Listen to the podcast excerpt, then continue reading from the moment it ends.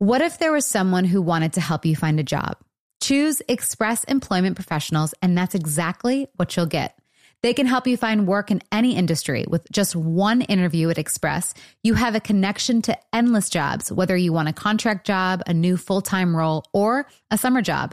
Choose Express Employment Professionals. Express has more than 860 locally owned locations and no fees for job seekers. Visit expresspros.com today to find a location near you. Get ready to simplify your life with AT&T in-car Wi-Fi. Stay connected wherever you go and transform your vehicle into a dependable Wi-Fi hotspot. Powering applications like real-time GPS and voice assistant, navigation becomes a breeze. Plus, with Wi-Fi for up to 10 devices, you can keep everyone entertained while on the road. Work, stream shows, or finish homework without missing a beat. Discover the convenience for yourself and see if you're eligible for a free trial at att.com/in-car Wi-Fi. Always pay careful attention to the road and don't drive distracted. Wi-Fi hotspot intended for passenger use only when vehicles in operation. Compatible device and vehicle require. The weather is heating up, which means summer is almost here. Macy's is my go-to place for summer fashion, and I'm getting so excited just looking at Macy's.com for new bathing suits, beach towels, even floaties for the kids. They have all the poolside essentials. Macy's has everything you need for any summer occasion, your summer trip, wedding, or graduation. Macy's has you covered. You can shop all your favorite brands like DKNY, Michael Kors on 34th. Shop at Macy's.com or in store. Hey there, mamas. Everyone knows how it goes. You're giving it your all to breastfeed or pump for your little one. But there are times when you might need a little extra help. That's where Traditional Medicinals Mother's Milk comes in. Mother's Milk is an organic herbal tea blend designed to support healthy lactation for breastfeeding and pumping moms. Plus, it's caffeine-free. Learn more about Mother's Milk at traditionalmedicinals.com/Mother's Milk. These statements have not been evaluated by the Food and Drug Administration. This product is not intended to diagnose, treat, cure, or prevent any disease. Wind Down with Jana Kramer, an iHeartRadio podcast. So... Catherine, you're going to kill me. Oh, no. Like, kill me. But I'm so scared. So this episode is about sex. Oh, of course it is. I'm so mad at you. Well, have fun hosting by yourself. I'm just kidding. Well, we have Dr. Viviana coming on. She's actually a sex expert. And you know, when we were discussing you coming on the podcast, you're like, I can come today. And I was like, great. I was like, I would love for you to, because, you know, sex just isn't your favorite topic in the world. Not in front of like however many people listen to this. It's not in front of. Okay. It's not my favorite topic. You're right. And so, but it just so happened, you're like, but I have to be out from this time to this time. And I'm like, oh, I was like, it's like you somewhat knew that that you had to be unavailable from like the time that she was able to be on, because that's how much you loathe talking about sex. Thank God. Where do you think that comes from? Is it like a taboo thing from like probably childhood? From childhood? Yeah. We didn't talk about it a lot. Very like Southern Baptist Christian family. Like it just wasn't, we didn't talk about a whole lot, but definitely not sex. So how do you think you'll do that with the kids then? So that way it's not like that kind of. We've actually talked about it a lot. You have? Yeah. Yeah. I've already had like a full conversation with my 9-year-old. Now the 9? Yeah. Hey, they say 8 is too late. No. Yeah, I know. What? I didn't even know what sex was until like. Well, yeah. Me neither. Freshman year of high school. Well, I definitely knew before that. But I heard from everybody else, not, you know, my family. How old were you when you honestly found out about sex or heard about sex? I think I was like 11, probably.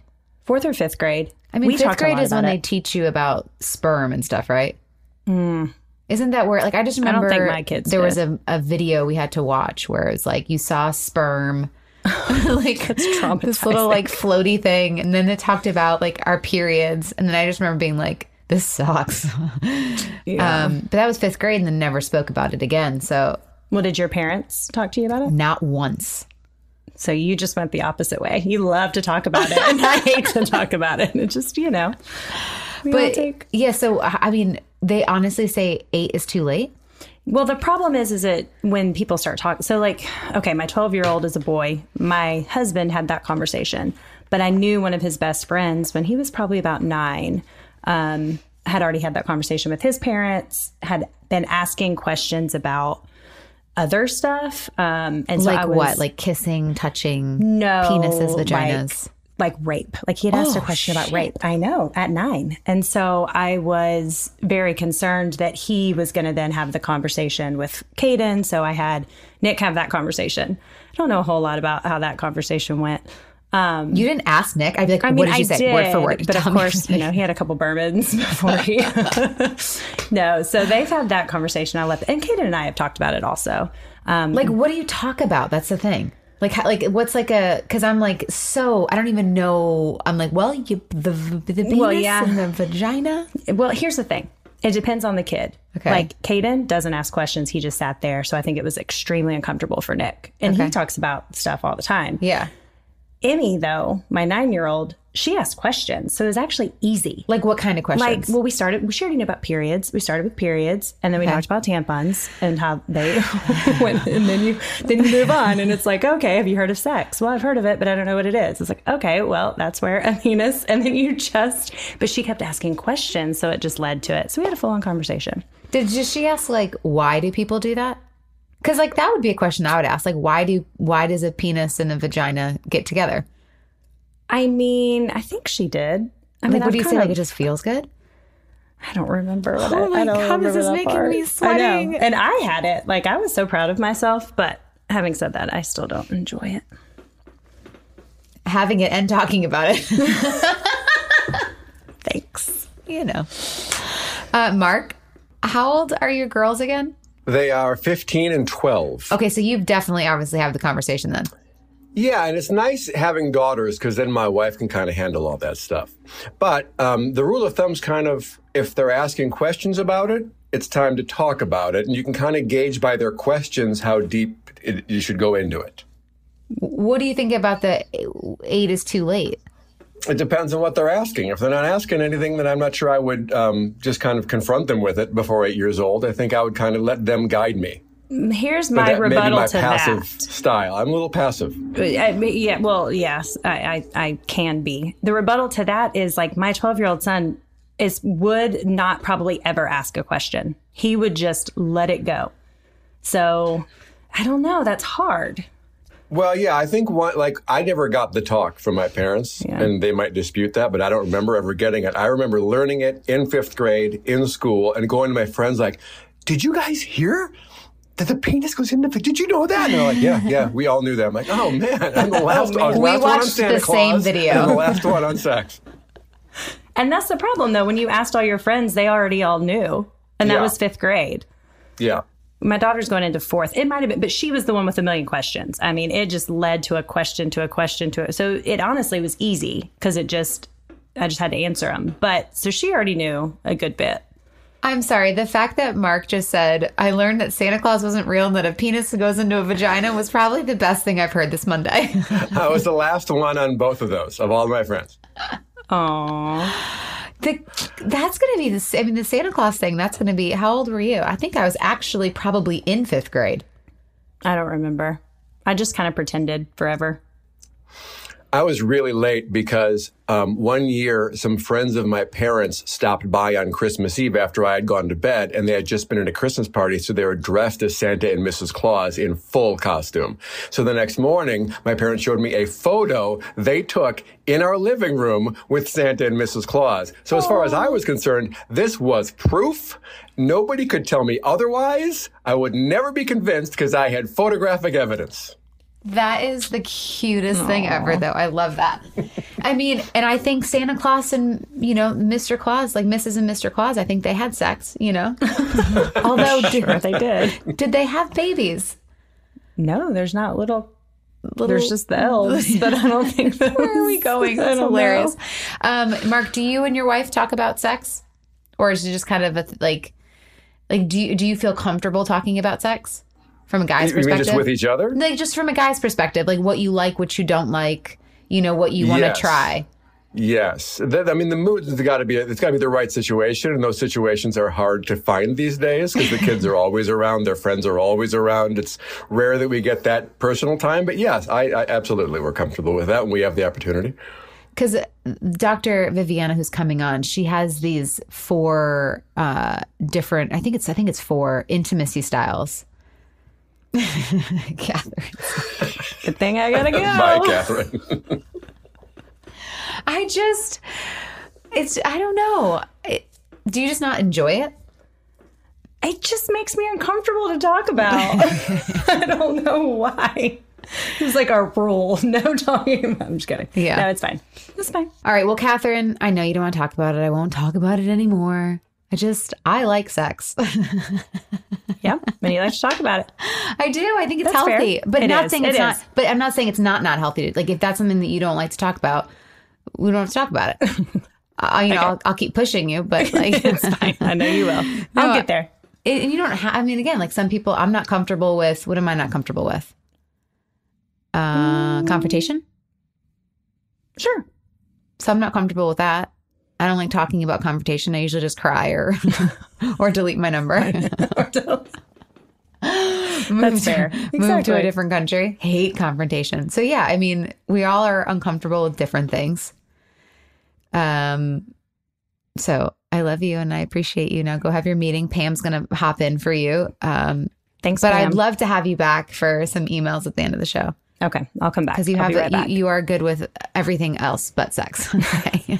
Thanks. We'll be back. Butt sex. Butt sex. That's such a guy thing to say.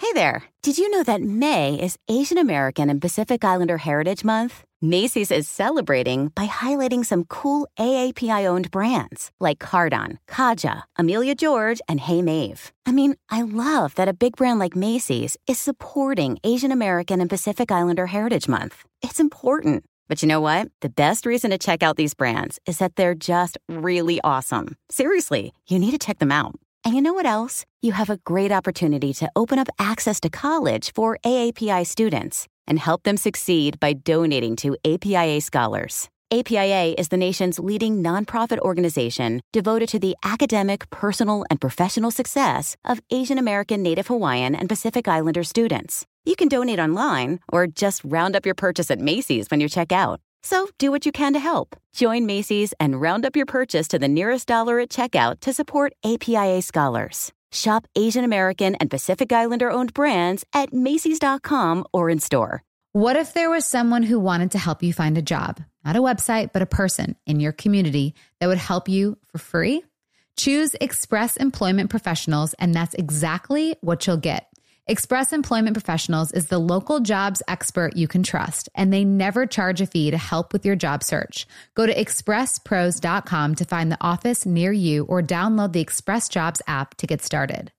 With a wide range of opportunities in a variety of industries, from welding to sales, forklift operator to customer service, the team at Express is ready to help you or someone you know take the next career step. Whether you're looking for a contract job for the summer or a new full-time role, turn to Express Employment. Interviewing with Express Employment Professionals can be as easy as a phone call, and one application with Express puts you in the running for numerous opportunities in your community. Don't go in your job search alone. Visit expresspros.com today. Get ready to simplify your life with AT&T in-car Wi-Fi. Stay connected wherever you go and transform your vehicle into a dependable Wi-Fi hotspot. Powering applications like real-time GPS and voice assistant, navigation becomes a breeze. Plus, with Wi-Fi for up to 10 devices, you can keep everyone entertained while on the road. Work, stream shows, or finish homework without missing a beat. Discover the convenience for yourself and see if you're eligible for a free trial at att.com/in-car Wi-Fi. Always pay careful attention to the road and don't drive distracted. Wi-Fi hotspot intended for passenger use only when vehicles in operation. Compatible device and vehicle require. You wake up with a sore throat and a low-grade fever. You know you're getting sick. Your choices are, well, get sicker and miss work. Hope to see a doctor this week, or sit hours in a crowded urgent care waiting room. Nope, not me. I have a smarter option because listen, as a mom, we cannot afford to get sick. So therefore, moms, I got something for you.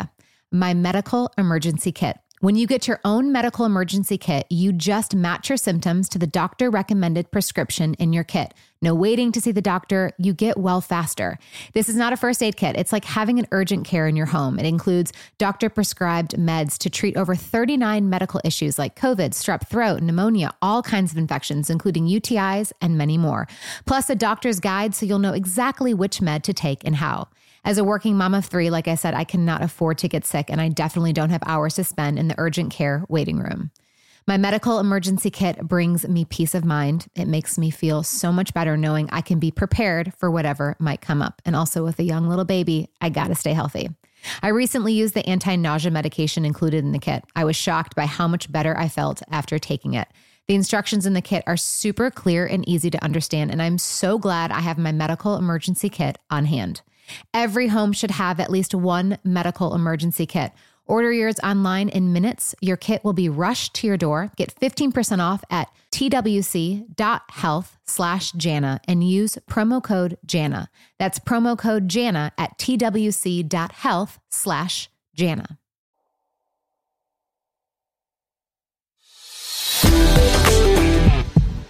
So we have Dr. Viviana Coles coming on. She has a new book out called The Four Intimacy Styles, which I don't know anything about that. Do you, Pam? I don't know anything. I would love to know. Because when I hear there's different styles. Like, isn't intimacy just intimacy? Like you think, right? Right. I mean, but now, reading that, it's like, well, I mean, just like everybody's different, I'm sure they're right. Those different love language. Yeah. I feel like it's one of those things too, where when, you think about like love languages and intimacy and all that, intimacy isn't just sex. But for a long time, like I thought that sex was intimacy. Mm-hmm. And if you weren't having sex like with your partner or, then like something was wrong. Yeah. Yeah. Because it's like, it has to be wrong, right? Like clearly we're not intimate, and isn't being intimate having sex? Like what ways do you what fills your intimacy cup? I mean, I'm kind of the same way about it. Two girls just want to have sex. Well, I mean, for me, it's like that's the common bond, especially like when you're married and you have these kids and you're like running around, and you can easily turn into just like co-parenting and, like partnerships and parenting instead of like really, focusing like on your relationship. So I feel like, then that brings that relationship, that more intimate relationship. Right. Together. I know that was always like such a struggle. Cause that is my thing. Like that's I remember our couples therapist was always like, okay, like what other ways can you find intimacy? And I'm just like, well, but can't it just be sex too? Mm-hmm. Like, mm-hmm. like I enjoy it. Like mm-hmm. I would like to have sex, but I think it's, also like hand holding and those kind of things. I mean, I think I've always been like fearful, like, when like the sex stops or isn't there as like much as it was, is the relationship stopping? Oh, it's a good question. Well, Dr. Viviana is in the waiting room, so let's bring her in and ask her. That's a really good question. Okay, so we were just talking about obviously intimacy, and there's four different styles. So we're dying to know, what are those four different styles? Yeah. So in my book, The Four Intimacy Styles, I go into great detail about how important it is to not just know what your own intimacy style is, but how to round it out so you can have that lasting physical connection with a partner, which is super important. So they're bonding, release, giving, and responsiveness. And all four of them are valid. All four of them are necessary. And I think that what a lot of people don't realize is that they might think that bonding is the ultimate way to experience intimacy and sexuality. But you mean, is bonding sex? No, bonding is... Because I didn't hear sex in that. I'm like, because sex is like, isn't that like, we were just saying like, that's our number one. I'm like, what? So which one is that? So I'm only talking about sexuality here. Emotional intimacy, there's so much information out there about it, but physical intimacy is what I'm all about in this book. Love. And so bonding is a type of intimacy style. So you might feel that in order to feel physically connected to somebody, you have to feel emotionally connected to them. And you do that through experiencing sexuality with them. So that creates that bonding. And then giving is when you're that person who says, if you're okay, I'm okay. You're experiencing pleasure because of something that I'm doing. Oh my gosh, I feel so close to you. I feel so connected to you.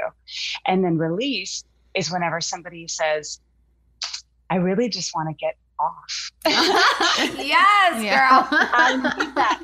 And in order to really feel connected to you, I need to get off. And then we have responsiveness. And those are the people who say, you know what?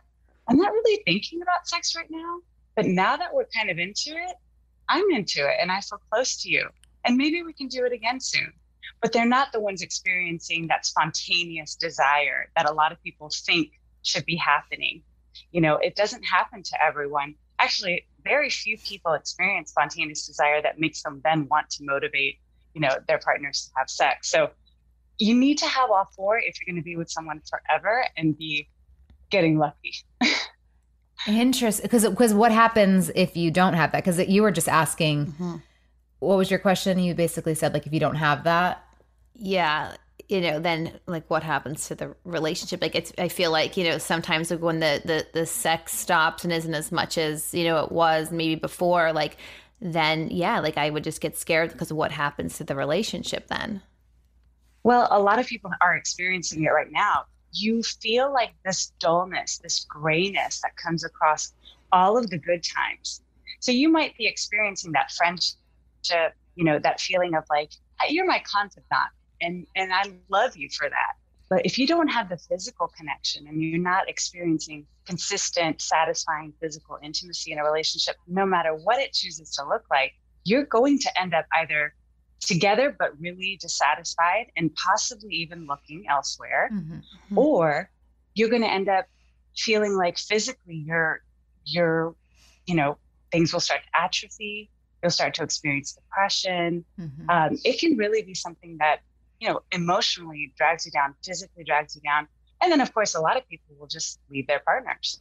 Yeah. I mean, I remember, well, in my past relationship, like it was just one of those things where I'm like, I wanted it more than like my partner. And it was very hard because it's like, I didn't feel like it was asking for a lot, but I'm like, I'm happier when we do. It makes me, even if I didn't get off, it was just that connection. That's like what I like need. That's all I needed. But you personally. Know why? I think for a lot of people, they don't realize that most people sign up for monogamy, right? Mm-hmm. And so they're signing up for this. You are the only person that I can do this with. I can tell everybody I love them. I can kiss my dog. Mm-hmm. My doctor will see me naked. I'll, you know, maybe on a girl's trip, share a bed with someone. This is that one thing that you're only expected to do with your partner. And if it's not happening, there is going to be a feeling of something missing. Mm-hmm. And like you said, it doesn't always have to look one way. And that's why I think it's so important to know your intimacy style and to know how to round it out, which is, I truly believe, the key to making sure that it's lasting. Because we all want, you know, when we get married or we decide to partner up with someone for a really long time, we are truly thinking we're going to have this intimate connection, both emotionally and physically, forever. Mm-hmm. But we don't know how to do that. And I've been seeing clients since 2003. And I finally was like, you know what? I got to get this book out and just tell people this is what it takes to be physically connected forever. Because nobody wants to get divorced. Nobody wants to break up. Nobody wants to have that investment and then have the physical connection, you know, dissipate or just not be satisfying. And then that's the reason why they end up divorcing. The other thing is that I think in America, we judge people for wanting to have sex be a really prominent part of our relationships. It's almost like, well, that's not a good enough reason to be dissatisfied, is that y'all aren't having sex. No, it's a really good reason. It's a valid reason.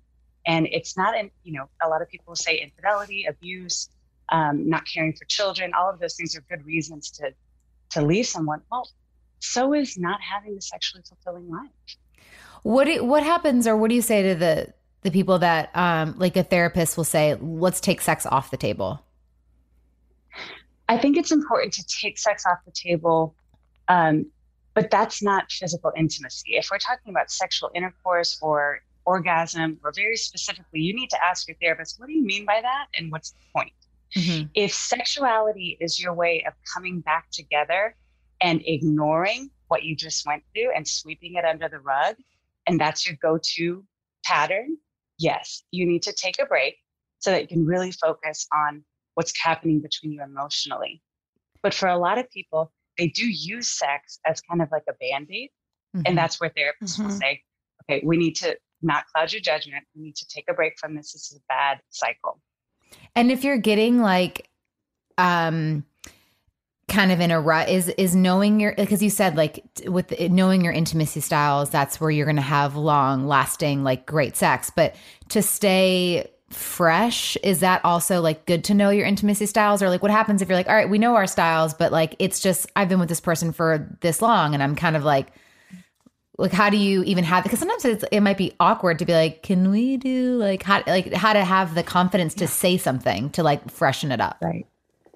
So if you're trying to round out your intimacy style, which then would mean that you're trying to adopt 25% of each of the four styles into almost every sexual interaction, it takes some work. And I'm going to give you lots of examples of that in the book of what you can do to be more giving, what you can do to experience more release, what you can do to be more responsive, what you can do to experience more bonding. You're going to have to put those into effect. And now I have a quiz that will help you to determine what percentage of each you're at currently so that you can know which one you need to adjust. And again, it's great for engineers, but it's also great for people who are like, I don't know what I'm doing. I just know that sometimes we're feeling off.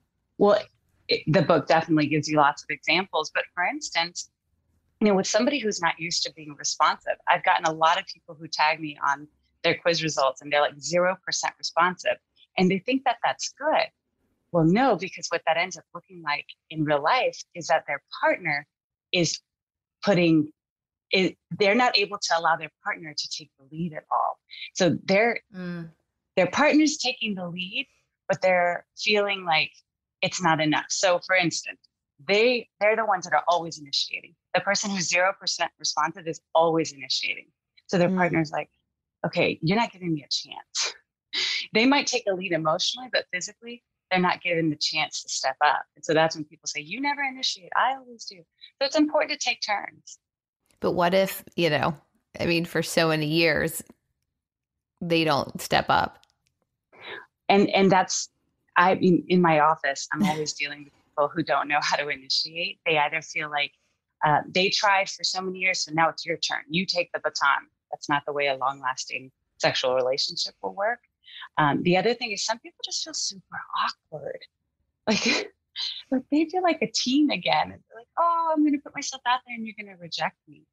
The other time is they are awkward. And they sometimes like use a different voice or, you know, they, like they walk around being kind of funny. Silliness is fun, right? Sex is play for adults. So I get that. But if every time you're going into this, you feel like this rush of, oh my gosh, I feel like I'm going into myself. You need to have a conversation with your partner and just ask them. What's the sexiest way that I can initiate? Verbally, non-verbally? Do I light a candle on my side of the nightstand and you light yours when you're ready? I mean, there's so many different ways to get it done. You just have to make sure that it's happening.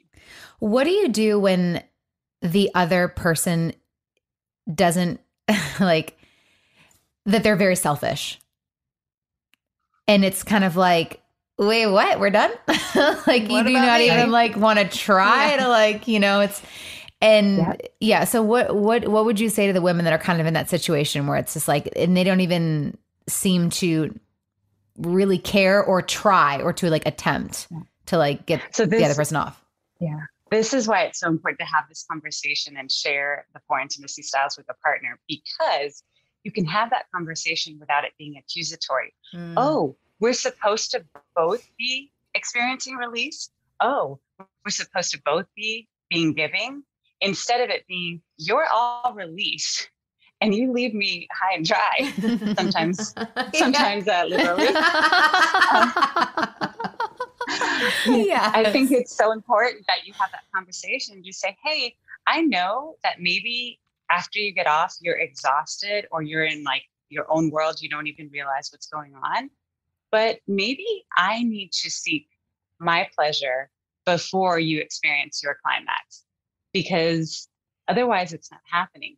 Or, you know, sometimes it's all about what it is that you're doing, the positions that you're experiencing. but speak up. So many women do not speak up because they don't think it's ladylike. I wrote about that in the book too. They don't think it's ladylike. They don't think, they're supposed to be, all after the pleasure. But if their partners think that they're doing okay, guess what? They're going to do the minimum. And we're going to be left resentful. Yeah, no, it's so true. I mean, I feel like I've just found my voice, I think, with sex, which is so interesting because it was probably towards the very end of my relationship where I'm like, hey, I'm in this too. Can I have a little something afterwards? I think the voice also comes with growing in age, and that's why they say women in their late 30s, 40s are, know what they want and are going to speak up. Yeah. That's and it's true. Do you feel like you're there? Yeah. I mean, because it's then what is the other option? You're going to live another 40 years not being pleasured. Right. Or resenting. Or being I guess I'll just grab my vibrator from the side table. Yeah. Passive aggressive. It's so it's either passive aggressive, you're resentful, or you go somewhere else or you look somewhere else. So yeah. Yeah. You're going to end up losing interest, which is the last thing that your partner really wants. Because you'll end up losing interest in sex. And then guess what? You'll lose interest in them. Mm-hmm. And then someone else will probably look shiny somewhere else. Yep. Be like, oh, well, I'm sure they'd have sex with me. Uh-huh. Yeah. They look like they have a rounded out intimacy style. But I do think it all goes back to, even if you haven't found your voice, let's say you're in your 20s, let's say you're inexperienced, let's say you're in your 40s and inexperienced, whatever it is, I do think it's important to say, I have something that I want to be able to talk to you about, like our intimacy style. And again, the book is such a great catalyst for these conversations because you're saying, this is what this expert is saying. What do you think? Right. How are we measuring up? You don't have to accuse. You don't have to criticize. You just bring up the conversation. I use the 5 love languages all the time in my practice. It is such a great way to just get that conversation started about emotional intimacy that otherwise couples may not want to talk about because it may come off as a criticism. Sure. It's the same thing with the 4 intimacy styles, talking about how rounded out you are or how you need to kind of tweak things to be rounded out. There's no criticism. Well, I am so excited to read the 4 intimacy styles, and everyone that's listening, go get your book. And where else can our listeners find you? Yeah, everything online is drviviana.com. Just spell it out, drviviana.com. Forintimacystyles.com is where you can find the pre-order for the book. I'm really excited to talk about sex in a way that all people can feel like it's something that they can talk about in a way that isn't taboo. It's, it's really appropriate for what we're all trying to do, which is just be in love and be in love forever. And connection. I love it. Thank you so much for coming on the show. We'll be back with more sex talk. Bye, girl. Thank you so much. That was awesome. Thank that was you so good. Appreciate much. You. Okay. Bye, honey. Hey there. Did you know that May is Asian American and Pacific Islander Heritage Month? Macy's is celebrating by highlighting some cool AAPI-owned brands like Cardon, Kaja, Amelia George, and Hey Maeve. I mean, I love that a big brand like Macy's is supporting Asian American and Pacific Islander Heritage Month. It's important. But you know what? The best reason to check out these brands is that they're just really awesome. Seriously, you need to check them out. And you know what else? You have a great opportunity to open up access to college for AAPI students and help them succeed by donating to APIA Scholars. APIA is the nation's leading nonprofit organization devoted to the academic, personal, and professional success of Asian American, Native Hawaiian, and Pacific Islander students. You can donate online or just round up your purchase at Macy's when you check out. So do what you can to help. Join Macy's and round up your purchase to the nearest dollar at checkout to support APIA Scholars. Shop Asian American and Pacific Islander-owned brands at Macy's.com or in store. What if there was someone who wanted to help you find a job? Not a website, but a person in your community that would help you for free? Choose Express Employment Professionals, and that's exactly what you'll get. Express Employment Professionals is the local jobs expert you can trust, and they never charge a fee to help with your job search. Go to expresspros.com to find the office near you or download the Express Jobs app to get started. With a wide range of opportunities in a variety of industries, from welding to sales, forklift operator to customer service, the team at Express is ready to help you or someone you know take the next career step. Whether you're looking for a contract job for the summer or a new full-time role, turn to Express Employment. Interviewing with Express Employment Professionals can be as easy as a phone call, and one application with Express puts you in the running for numerous opportunities in your community. Don't go in your job search alone. Visit expresspros.com today. Get ready to simplify your life with AT&T in-car Wi-Fi. Stay connected wherever you go and transform your vehicle into a dependable Wi-Fi hotspot. Powering applications like real-time GPS and voice assistant, navigation becomes a breeze. Plus, with Wi-Fi for up to 10 devices, you can keep everyone entertained while on the road. Work, stream shows, or finish homework without missing a beat. Discover the convenience for yourself and see if you're eligible for a free trial at att.com/in-car Wi-Fi. Always pay careful attention to the road and don't drive distracted. Wi-Fi hotspot intended for passenger use only when vehicles in operation. Compatible device and vehicle require. You wake up with a sore throat and a low-grade fever. You know you're getting sick. Your choices are, well, get sicker and miss work. Hope to see a doctor this week, or sit hours in a crowded urgent care waiting room. Nope, not me. I have a smarter option because listen, as a mom, we cannot afford to get sick. So therefore, moms, I got something for you. My medical emergency kit. When you get your own medical emergency kit, you just match your symptoms to the doctor-recommended prescription in your kit. No waiting to see the doctor. You get well faster. This is not a first aid kit. It's like having an urgent care in your home. It includes doctor-prescribed meds to treat over 39 medical issues like COVID, strep throat, pneumonia, all kinds of infections, including UTIs and many more. Plus a doctor's guide so you'll know exactly which med to take and how. As a working mom of three, like I said, I cannot afford to get sick, and I definitely don't have hours to spend in the urgent care waiting room. My medical emergency kit brings me peace of mind. It makes me feel so much better knowing I can be prepared for whatever might come up. And also with a young little baby, I gotta stay healthy. I recently used the anti-nausea medication included in the kit. I was shocked by how much better I felt after taking it. The instructions in the kit are super clear and easy to understand, and I'm so glad I have my medical emergency kit on hand. Every home should have at least one medical emergency kit. Order yours online in minutes. Your kit will be rushed to your door. Get 15% off at twc.health/Jana and use promo code Jana. That's promo code Jana at twc.health/Jana.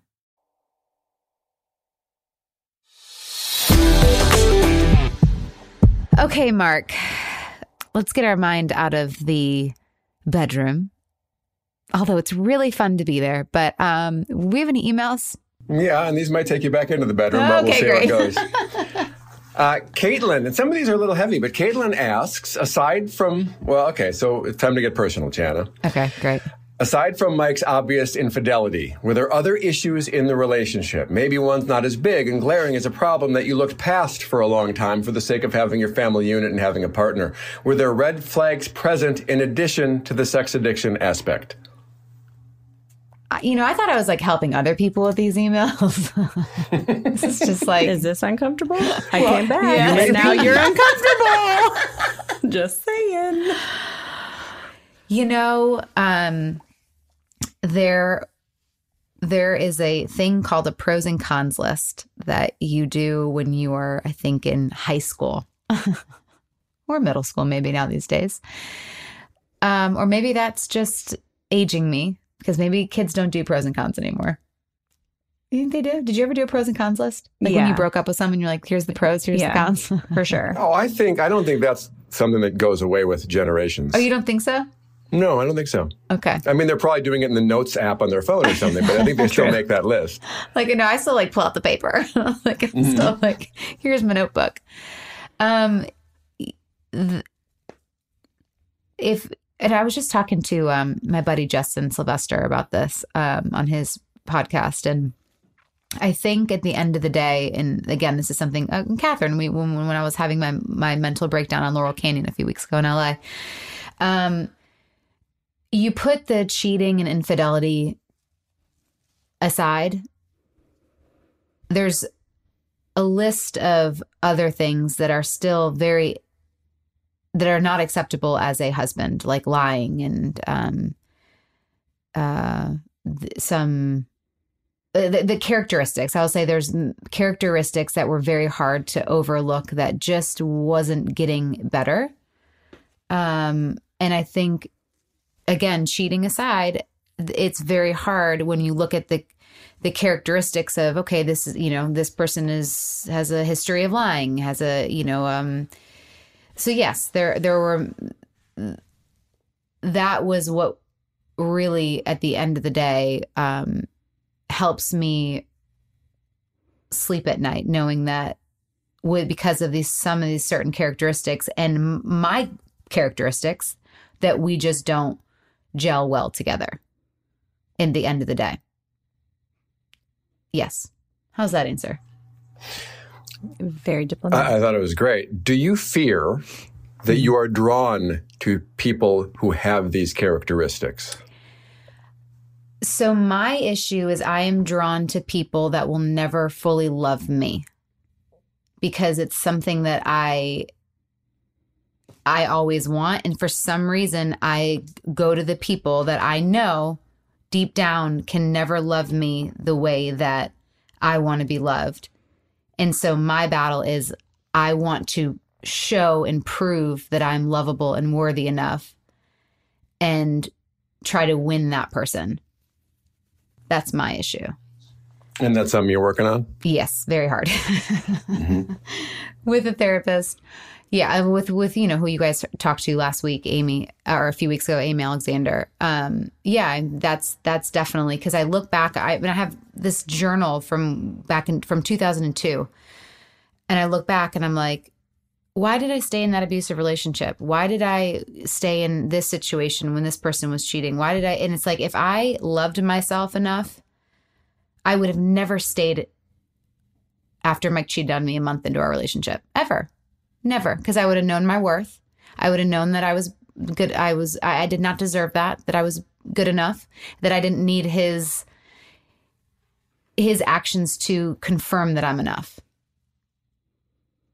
And that's where I want to be in my next relationship, where I know my worth so much that I will not settle for a second for what I know. And now, again, nobody's perfect. I'm not perfect. I still have a lot of stuff I'm going to have to work on in the next relationship. But again, it comes down to the characteristics of someone and how they treat you, and not staying with someone that doesn't fill your cup. All right. As Devon Franklin says, filled cups, fill cups. Mm-hmm. Exactly. This is from Morgan, and it's even heavier. Okay, great. My question, unfortunately, revolves around a painful part of your past, so apologies. Miscarriage and trying to conceive. Okay. My husband and I miscarried in January of 2020, decided to try again right away.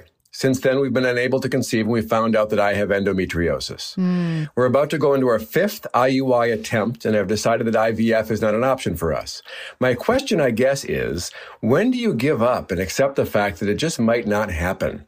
I've been struggling with this, but the ups and downs of getting excited and hopeful and then crushed when the next period comes is just taking a huge toll on me. Am I better off getting away from all of that heartache and moving on and just being happy with my life and wonderful husband, or should we keep trying for children? I mean, it clearly sounds it's something with, well, first of all, sorry, you have to go through all that. If it's obviously your love and your desire to be a mom is very present because you're taking those steps. And I know you said that IVF isn't for you. I would just, I don't know anything honestly about endometriosis. But I would just say, even though you say IVF isn't for you, maybe look into it just a little bit more. I don't know if, again, I don't know, like if you can't do endometriosis with IVF, I'm not really sure, but IUIs are not as effective as IVF. And again, I know how expensive it can be and all those things, but I think when your love and your desire to have that family, for me personally, I would want to do everything I possibly could to say, okay, I've now done everything I could, which is as aggressive as IVF, is as aggressive as, okay, I have endometriosis. How can we, is there a way that we could maybe save money for surrogacy or adoption? that to me is when, and if all those things, those boxes were then, you know, okay, we tried it, we physically can't afford it, or we, you know, check. That is then when it says, okay, God, like maybe this wasn't the plan. And that is when I could walk away. But for me personally, I would have to check off all those boxes. I would too. And I never had to go through that, thankfully. But did you IUI or IVF? I went straight to IVF because I heard that it was more. Right. That's what I've heard. But I would do the same. I would try everything, all boxes until there was, you know, I mean, you can't leave yourself no money, but, you know, I would try everything to be a mom. Mark. Well, it's hard for me to relate to this. By the way, just a side note, I think it's really beautiful that people feel so close to you, Jana, that they can ask such a personal question. I think that's really a testament to the relationship you've built doing this podcast with your listeners. But that's regardless. I agree with you. I think a plan, though. I think a plan is going to help. A plan would help me. You know, you got to talk about checking all the boxes. I think if we actually sat down and wrote out the boxes and we're going to do this and kind of a flow chart of how this is going to go, at least I just think you feel a little lost right now, and a little guidance moving forward that you can create for yourself would be helpful along the way, so that you realize we're going to do this. And at that point, we have to have that conversation. But it sounds like you're not at the point to have that conversation. Right. Yeah. Yeah. Right. And I would just revisit some of those things that were off the table. Heather says, hi, Jana, Mark, and Easton. Aww. While listening to the podcast today, I had a thought about something that hasn't really been touched on. My question is mostly for the boys. Yes. How did the news of Jana's divorce hit you?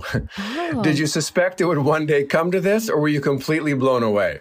Oh, I love getting Mark and Easton in on this. This is great. I love how Easton just like popped in too. He's like, I'm here. No, but this is a great question though, because, you know, we were a family, all of us together. Yeah. So I'm curious to know that too. Thanks for the question. I'll go first only because I was widely quoted in a number of publications about this. Yes, you were. We never talked about that, but yes, you were. That was weird. Was it? It was so weird. But I feel like you've been quoted before, haven't you, at Seacrest? I mean, maybe at some point, but it still kind of came out of nowhere, and I didn't see it coming. I was like, hey, that's my name. It's always odd to see your name in Us Weekly when you're me. You know, when you're probably used to it. But anyway, I was totally blown away. And I acknowledged in the article that maybe that makes me stupid. But I said on this very show, I said to you two, I can't guarantee that you're going to be together forever, but I am sure, I'm convinced that Mike will not stray again. I had the wool pulled over my eyes just like everybody else did, because I was convinced that he had done the work and was in a really good place. So when I heard that things had gone super south for you guys and this may be the end, I'm so stupid. I thought something else has happened. Something else has gone wrong. It can't be that. It's anything but that. And of course, that's the obvious thing. And of course, that's what it was. So yes, I was absolutely shocked by that. Yeah, I mean, I feel the same way. I mean, with all due respect, I've seen you and Mike fight more than I think anyone else in my life. I've been there like intimately for a lot of it, but I was convinced that he had beaten that part of his challenges. I really thought that if you guys were going to split up, it was going to be for, I don't know. I mean, I know he spent a lot of money on those app games. I thought it was going to be something like that. I really didn't think, I don't know. I was totally blindsided by that. And it really, I don't know. I felt like as a child of divorce, like it brought back a lot of similar feelings, because I was like so conflicted about this person that I'd become close to and that I thought I knew. And then this, you know, I was discovering things I didn't know, and severity I wasn't really aware of. And I don't know. It's a really weird feeling to have, but I was definitely blindsided by that. Which makes me feel a little less crazy, because honestly, like when I did see the thing, Mark, when you quoted that, I was just like, oh, he's lying about that. Like, of course he saw it. Like, you know, we fought all the time, and, you know, I was snippy at times, or I was this, or, you know, and, but it makes me feel like, okay, like,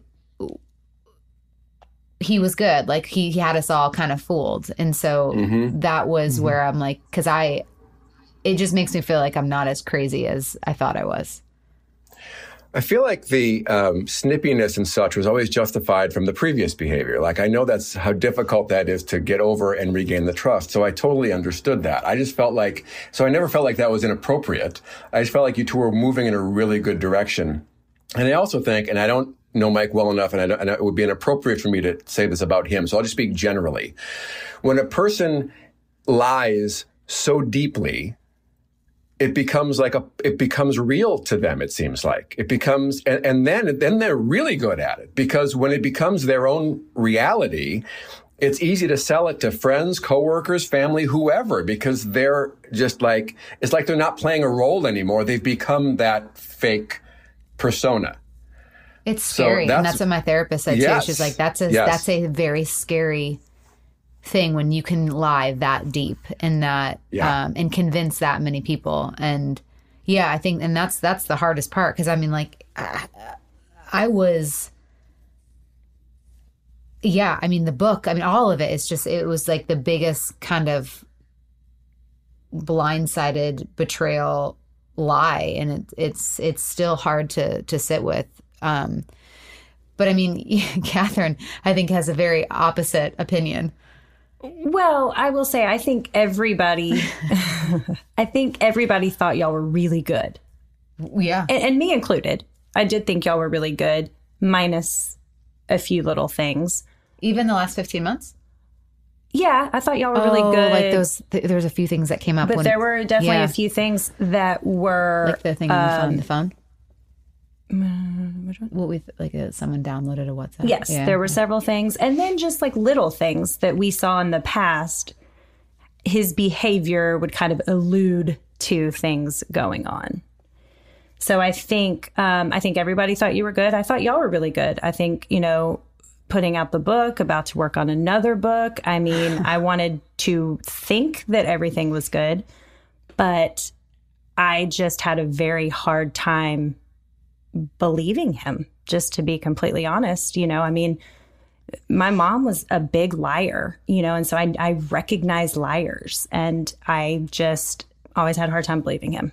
I mean, I loved him, you know, and I wanted to believe him, and I wanted to believe that y'all could really work through this and make it work. But ultimately, Sauce, though, ultimately, I was wondering when the other shoe would drop, for sure. Sadly, I mean, I hate to say that, but that's the truth. Did you guys pull the book, or did the book get a boost in sales out of curiosity, or did it just kind of tank? Like, I'm just curious. I have no idea, honestly. I haven't even asked, but we, like 2 weeks before finding out everything, we had gotten another book deal about trust. Oh, wow.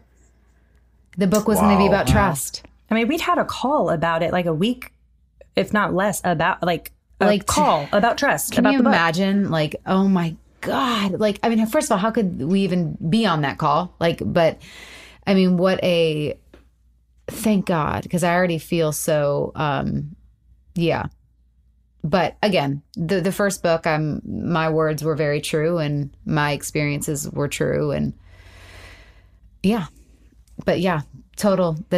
tough. It's very hard now to not be, just so angry about just all of it. But angry is it's just not good for anybody. No, but it's understandable. Yeah. I'm just, Just be honest, everybody out there. Can we just tell the truth? And just, that's about all I got. That's about all I got. But I mean, I can't even imagine, like, people. Hey, end of the day, I know what I get to tell my kids when we have a very grown-up conversation, and I'll be proud of what I get to tell them. That's going to be interesting, because my parents split up when I was like 10, and they got back together again after like 6 months. I don't have the ability to Google why that all went down and how it went. Like, that's all going to be out there. And that's interesting. That's just a whole new level of something like this. But like you say, you know, the side of your street's clean, if that's the expression. Yeah. And I wish that they didn't have to, you know, and a lot of people think that I was the reason why it was out there. And I'm like, let us remind everyone, he came on the podcast to talk about it. I didn't force him. Mm. He was the one that I was like, oh, wow, we're going to talk about this. Like, we even have a recording of that going like, you want to talk about this? So that was not my decision. I mean, like, it came out in Us Weekly. That was already out there. Did I want to talk about it? Sure. I would have loved to, but I was never forcing him, telling him to talk about it. So, yeah, because he came on as a guest and I was like, all right, I guess he's going to talk about it. Okay, we're going there. And from there, I mean, you know, that's when we continued to speak on it. And looking back, I think that was he had pressure around that, and him, you know, dealing with that was hard, always being the bad guy. But what I say to that is just don't keep messing up to be the bad guy. Well, and in all fairness, people made you out to be the bad guy, a lot of it, which was very hard to sit and watch. If I'm, you know, people's comments coming after you a lot. He wasn't always the bad guy. I mean, I understand that point of view and how there's a lot of pressure there. Look at all the reviews. It's mostly like, Jana's too this or too that, too controlling, blah, blah, blah. They were coming after you too, so I'm just saying. It wasn't just him. And I didn't cheat, so. That's so interesting, though, that he always complained about being the bad guy and he never stopped doing the things that made him a bad guy. It's like people keep calling me a criminal as you're walking out of the bank with bags of money in each hand. Isn't that what's the saying? Like, if you do something over and over again, it's like insanity or something. Like, that's you stop. Just stop. Yeah. But, you know, hopefully he's healthy now. For the kids' sake. So, anywho, let's talk about something else. So back to sex. Oh, good. See, now I got Catherine back to sex. That's great. I'd like to go have some right now. Oh, gosh. All right. Oh, my goodness gracious. Well, guys, I think that's a show. I think I'm talked out. We're at the lake right now, so I want to get back out there. Love you guys.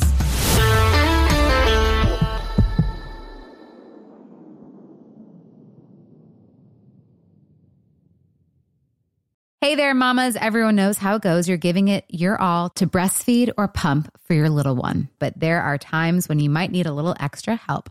That's where Traditional Medicinals Mother's Milk comes in. Mother's Milk is an organic herbal tea blend designed to support healthy lactation for breastfeeding and pumping moms. Plus, it's caffeine-free. Learn more about Mother's Milk at traditionalmedicinals.com/Mother's Milk. These statements have not been evaluated by the Food and Drug Administration. This product is not intended to diagnose, treat, cure, or prevent any disease. You know, I don't even know where to start with this because it's the comfort, it's the style, it's the whole look. That's what I love about my Tecovas. This festival and concert season will be all about the boots, and Tecovas is your stop before attending your next concert. All Tecovas boots are made by hand in a time-honored tradition with timeless styles that are always on trend, and Tecovas has first wear comfort with little to no break-in period. Shop by your local Tecovas store, have a complimentary drink, and shop new styles. If you can't make it to a store, just visit tecovas.com. That's Tecovas, Tecovas.com, and find your new favorite pair of boots today. Hello! Acclaimed comics writer and notorious Scott Summers hater, Rosie Knight. Well, hello, Emmy-winning podcaster and totally unbiased Targaryen royal supporter, Jason Concepcion. Somehow the X-Ray Vision podcast has returned. And like always, we'll be here every week. You'll hear from TV writers, from actors, comics creators, pop culture critics. Nothing is off the table. Listen to X-Ray Vision on the iHeartRadio app, Apple Podcasts, or wherever you get your podcasts. Imagine you're a fly on the wall at a dinner between the mafia, the CIA, and the KGB. That's where my new podcast begins. This is Neil Strauss, host of To Live and Die in L.A., and I wanted to quickly tell you about an intense new series about a dangerous spy taught to seduce men for their secrets and sometimes their lives. From Tenderfoot TV, this is To Die For. To Die For is available now. Listen for free on the iHeartRadio app, Apple Podcasts, or wherever you get your podcasts.